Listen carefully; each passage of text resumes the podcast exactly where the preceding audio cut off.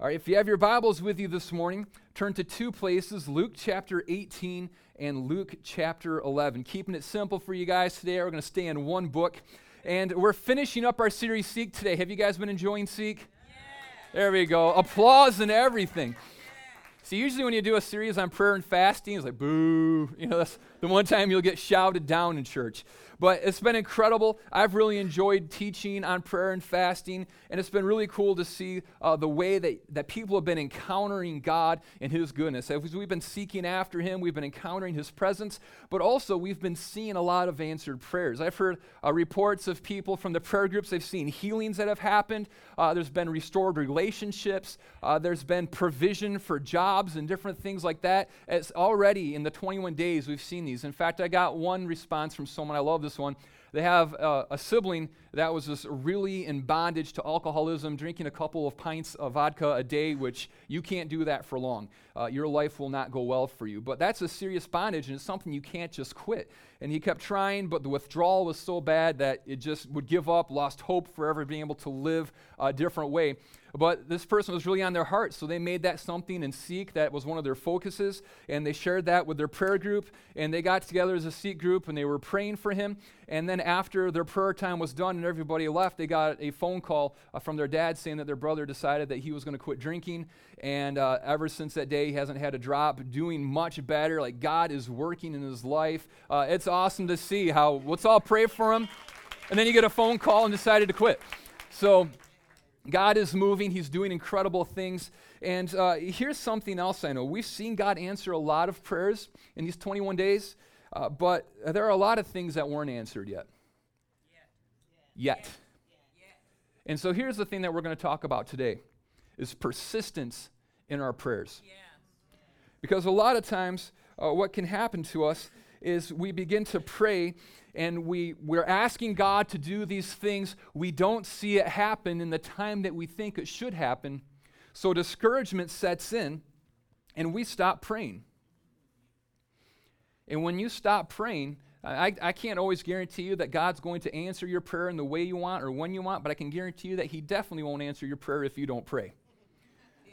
So, the one thing that's going to bring about what we need to see, which is prayer, is the one thing that we quit doing when we don't see that prayer answered in the timeline that we want. And I think a lot of times we stop praying because of experiences that we've had that shape the way that we view our own identity and also shape the way that we view God and His nature and character.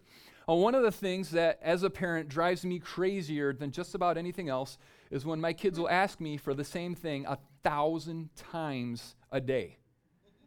It just wears on my patience. I'm like, oh, please stop. So, Brielle, my daughter, she loves chocolate milk. I mean, what kid doesn't? What adult doesn't love chocolate milk? Let's be honest. We all like it. But she will wake up. It'll be 3 a.m. and she'll start crying. She'll be like, chocolate milk. I hear it through the monitor in her bedroom. And I'm like, oh, you got to be kidding me.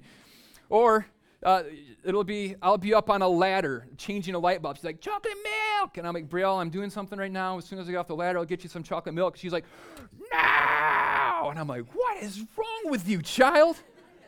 Goodness sake. And it's just like she just wants chocolate milk all the time. And then she's not nice about asking for it. So what does that do in my heart? I'm like, I'm never going to give you chocolate milk. You talk like that? But my response to her is shaping her.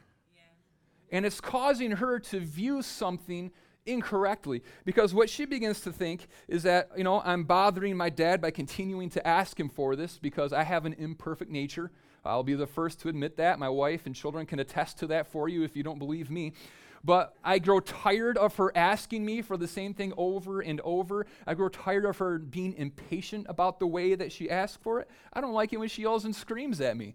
It does something in my heart that ends up changing her heart. And so this is what happens is she starts thinking, you know, dad doesn't want me to have this. Dad doesn't have the ability to give me chocolate milk. So sometimes, like, Brielle, we're out. We don't have any chocolate milk. I cannot give this to you. So she starts thinking, Dad can't always give me chocolate milk. There's times when I want that, and he can't provide that for me. Or there are times where she thinks, like, Dad's mean and he just doesn't want me to have chocolate milk because he's a mean dad. And Uh, but that's the reality. We've all been in that place as parents, but also we've been in that place as kids. There's been times where you've asked your parents for things and they couldn't provide it for you, or uh, they didn't get it to you in the time that you wanted, or maybe you even thought that they were being mean and pr- withholding this from you, even though they had the ability to provide it for you. And my question for you this morning is how has that shaped the way that you view God?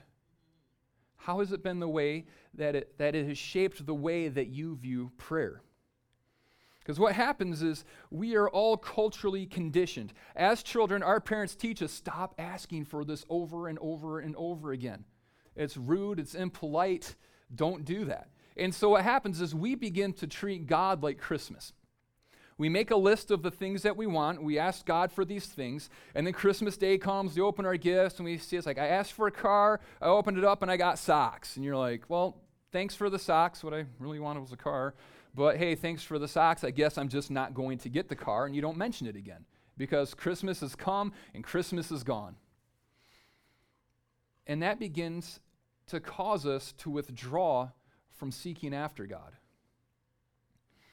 And it begins to make us think that, you know, if, if I don't get from God what it was that I thought I should get, or if I don't get the thing that I want, if, if I ask for the car and God gave me the pen, I'm just going to thank Him for the pen and never ask for the car again because that would be rude. And so a lot of times we pray like this God, I really need blah, blah, blah. And we don't get it, so we think this must not be God's will, or it must be that God's not able to provide this thing for me. So we lose heart and we stop praying. But this isn't the way that Jesus taught his disciples to pray. He told them this in Luke chapter 18, verses 1 through 8. He says, And he told them a parable to the effect that they ought to always pray and not lose heart.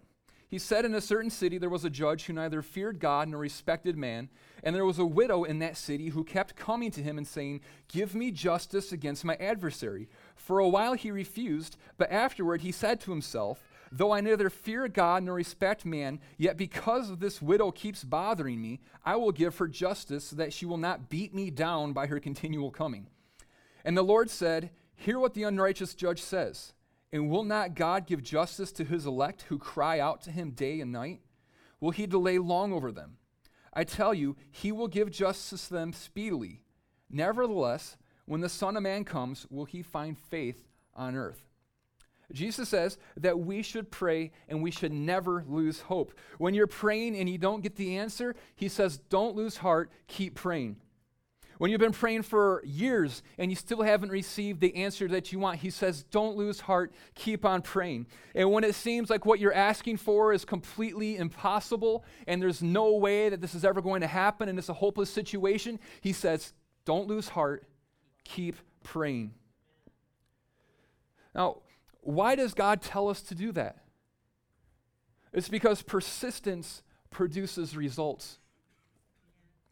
See, why did the widow get what it was that she was asking for? It was because she kept beating down this unrighteous judge with her request. It wasn't because he was righteous. It wasn't because he wanted to do the right thing, even. It was just because her persistence, I love it says, beat him down he became so tired of her coming to him that he's like, just to save my own life and my own sanity, I'm going to give her the thing that she's asking for. But here's the thing God isn't like the judge, He's not like the unrighteous judge. He's the just judge. He's the God who is good.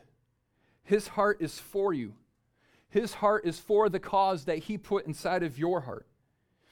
And if persistence will move even an unrighteous and wicked judge, how much more will our persistence move upon the heart of the good God, the just judge, the one who is for us and not against us? But the key part to this teaching isn't the revelation of the idea of persistence in our prayer. The key idea to this whole teaching is at the very end when Jesus says, Will God find faith in us? Because the answer to our prayers and the motivation behind our persistence is our faith. See, God answers prayers according to our faith. And you might be thinking, does God really want me to be that forward? Does He really want me to be that bold and to seek after Him in that way, like He's talking about a, a, a woman coming daily before a judge and beating him down with her request? Doesn't that seem rude or too forward or even brash? Yeah, it does seem that way, honestly. But Jesus goes on to teach even more than this. It's, it's even worse than you thought, the way that he wants you to approach him. In Luke chapter 11, verses 5 through 10, it says, And then he said to them, Which of you who has a friend will go to him at midnight and say to him, Friend, lend me three loaves, for a friend of mine has arrived on a journey, and I have nothing to set before him. And he will answer from within, Do not bother me. The door is shut now, and my children are with me in bed. I cannot get up and give you anything. I tell you, though he will not get up and give him anything because he is his friend, yet because of his impudence, he will rise and give him whatever he needs. And I tell you, ask and it will be given to you, seek and you will find, knock and it will be open to you. For everyone who asks receives, and to the one who seeks finds, and to the one who knocks it will be opened. I love how Jesus says, hey, it's not because this person is your friend. Like, your friendship does not mean enough to get someone to come out of their bed at midnight and to give you a loaf of bread. It's just not important enough of a cause. So your friendship isn't even as strong as this the persistence that you have in going after and seeking and knocking and not relenting. That's what's going to cause this friend of yours to come up and to give you what you need. Don't we all need friends like that inside of our lives? But think about this. Uh, don't make this just a concept. Don't just make this a story that you try to, to intellectualize. Put yourself in this position. If you needed some food in the middle of the night, would you be willing to go to your friend's house and to bang on their door and to wake them up to have them give you some food? I wouldn't do that. Not a chance. Like it just doesn't seem important enough for me to do that. If your house is on fire, I will knock and wake you up. But if it's for something that I need, I'm going to wait until morning, and even then I might not ask because I have pride and other things that would keep me from doing that. Or think about that if someone came to your door in the middle of the night and they're just banging on your door trying to get you up at 3 a.m. You know what I'm doing? I'm not opening that door for anything. I'm calling the cops. I am not going to open the door for you if you come to my house at 3 a.m. But do you know who I would open the door for? Or who you would open the door for? Is your children. It doesn't matter what it is that your children need in the middle of the night. Even when it's chocolate milk, I might not give that to Brielle at 3 a.m. because it's not healthy for her, but I'm going to wake up and I'm going to open the door and I'm going to invite her in and comfort her. And this is what Jesus is saying through this parable is that we need to reshape our own identity, who it is that we know we are, and we need to reshape the way that we view the character of God. Because it's these two things that I think more than anything else keep us from being persistent in prayer. You see, He reveals Himself as our Father. He reveals Himself to us as a good Father.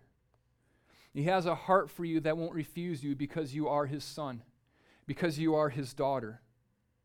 And He actually commands us to ask Him he commands us to seek after Him, to knock on the door. He commands us to continue to be persistent in our prayers, to never lose heart, to never give up. And He tells us to keep asking. He tells us to keep seeking. He tells us, I want you to keep knocking. And when we do this, when we keep asking, He says we will receive. When we keep uh, seeking, He says that we will find. When we keep knocking on the door, it will be opened to us. Why? Because of God's goodness and because of our pers- persistence. Because of God's character, because of God's nature as a father to us who loves us and delights in giving good things to his children, and because of our identity as his children who now have full access to him, who have been invited into his very throne room to bring our petitions and our requests to him when we grab a hold of God's nature and our identity, we will be those who persist in the place of prayer. But if we don't get a hold of those two things, then we will never persist in prayer. We will lose heart, we will become disappointed, we will give up on asking God, and we give up on asking God. We give up on the destiny, the dream, the plan, the purpose that He's called us to. We give up on seeing Him move in our lives, seeing Him move in the lives of our family, in our workplace, in our city. And those things are too important for us to give up on. I don't want to get to heaven someday and have the revelation of all of the things that God wanted to do inside of me, what He wanted to do through me and in my family. I don't want to see all of the miracles that I forfeited because I didn't contend and persist in the place of prayer. What God wants to do is worth it. God's nature and our identity make it so that we can continue to boldly approach the throne, to knock on that door. Because when we do these things, God's word says that we will receive the things that He's laid upon our hearts to ask for. So, how do we persist in prayer? Persistent prayers are this number one, they are full of faith. You see, you don't go and ask someone for something that you don't believe they have the ability to give you. Every time I ask for something, there's a measure of faith inside of me that led me to ask that person.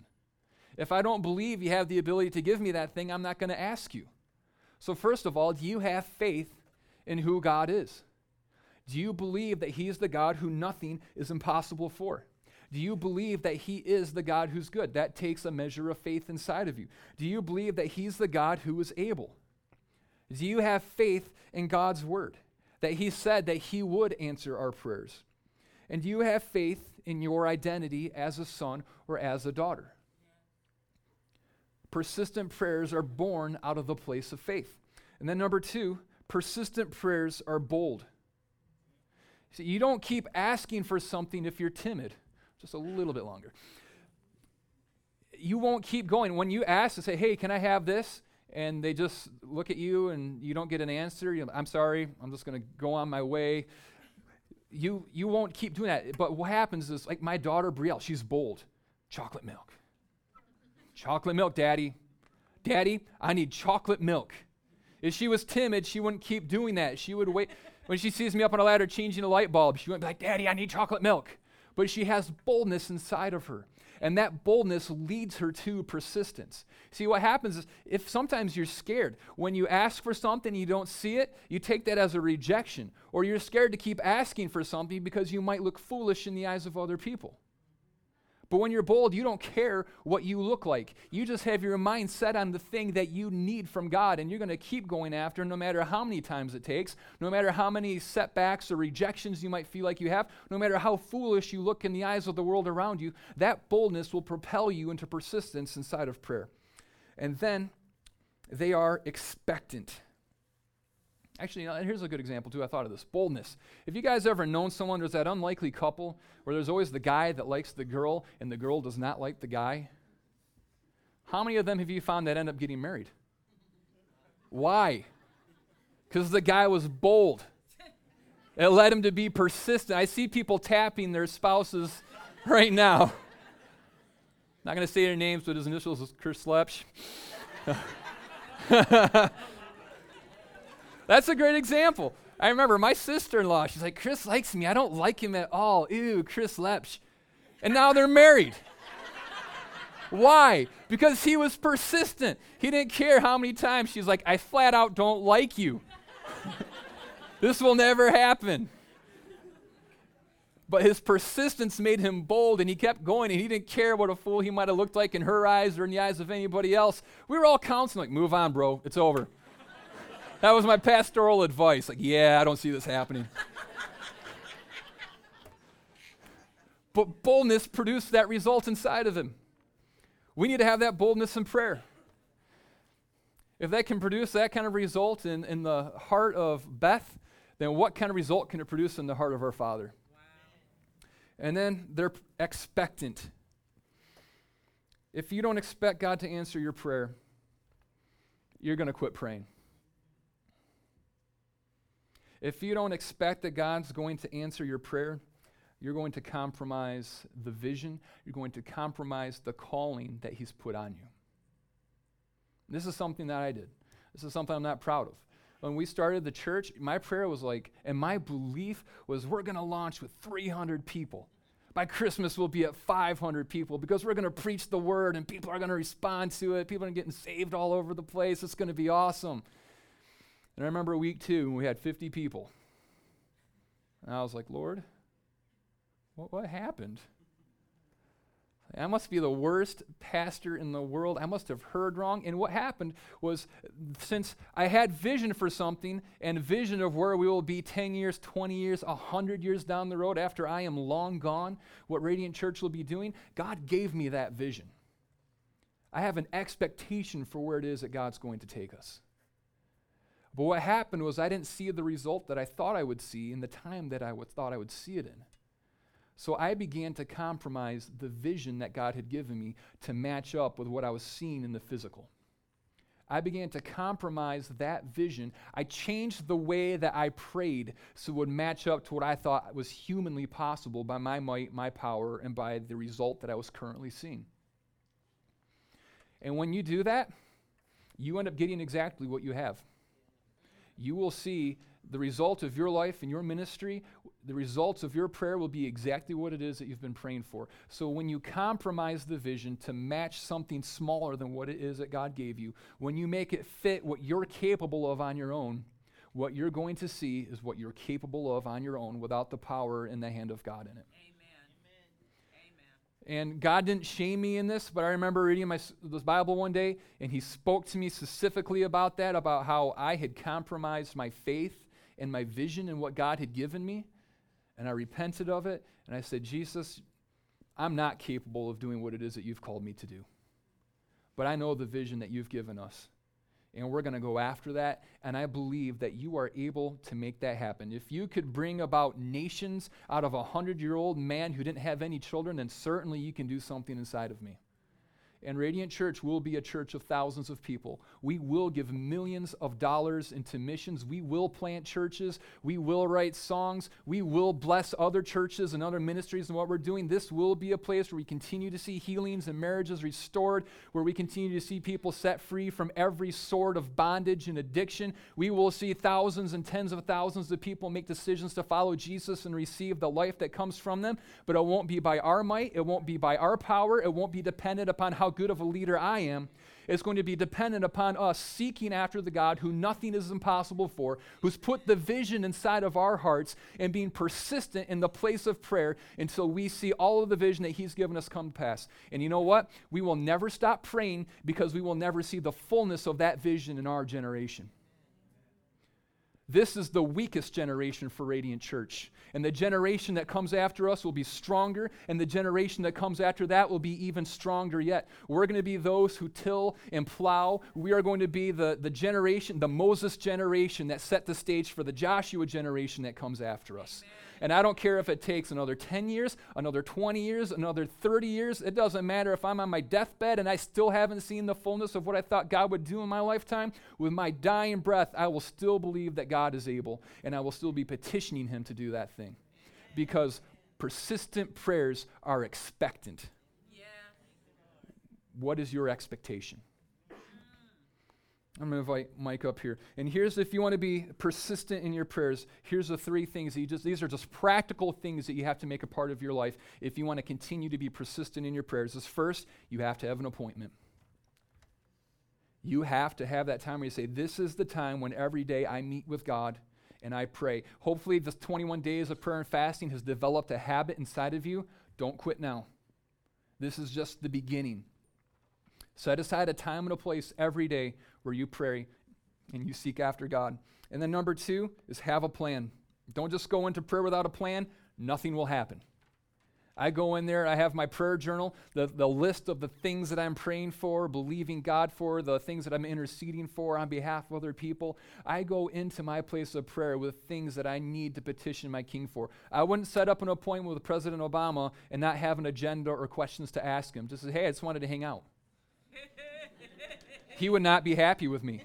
We would never meet again. We go to meet with the King of all kings, honor him with some request, honor him with a plan. And then, number three, schedule some fasts. And this is hard. Well, hopefully, as you guys, for these three weeks, you've made fasting a part of your life. In the early church, one of the reasons that they were so successful in all that they did was because they fasted two days a week Wednesdays and Fridays, those were the days I said, I'm going to disconnect from the world and the desires of the flesh, and I'm going to connect to God. I encourage you, may, just pick a day, Mondays, Wednesdays, whatever it is, but say, This is the day where I'm fasting, I'm disconnecting from the world and the desires around me so that I can be fully connected to God. I'm going to starve the flesh part of me so that I can feed the spirit part of me and see that grow. And if you do these three things, your life will be changed, your family will be changed, this world will be changed. And if you persist in prayer, you will receive what God has put on your heart to ask Him for. Because when we seek, we find. When we knock, that door is open to us. You guys stand with me this morning.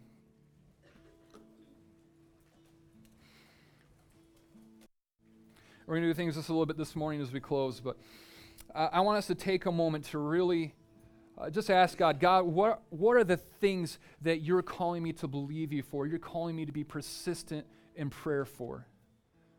God, would you speak to me maybe in a place I've compromised my vision, the vision that you've given me? God, would you show me identity issues that I have, how I've been viewing you wrongly because of experiences with our earthly parents? God, would you confirm to me what your nature is, your goodness? God, would you just speak to us this morning? And we're going to worship and then we'll do some more praying together. But as we're worshiping, be praying, asking God, seeking after Him. So, Father, this morning we come before you, and we're so glad that you're the God who said that when we seek you, we find you. You said that when we draw near to you, you draw near to us. God, you told Abraham that you, your presence, is his reward, that you yourself are our inheritance. God, that we can know you. Lord, the veil was torn from top to bottom, showing that we now have full access to you. God, uh, thank you that we are your temple and that your presence resides inside of the temple. So, Father, we ask that this morning, as we seek after you, Lord, that there would be a new fullness of your presence this morning. Jesus, we pray that it would be like when Solomon dedicated the temple to you, and as they were worshiping, your presence fell on the place so thickly that they couldn't even continue to minister to you anymore. They were overwhelmed, they were overcome by your presence, and it was just you ministering to them. Moses said that for all generations, you have been the dwelling place of your people.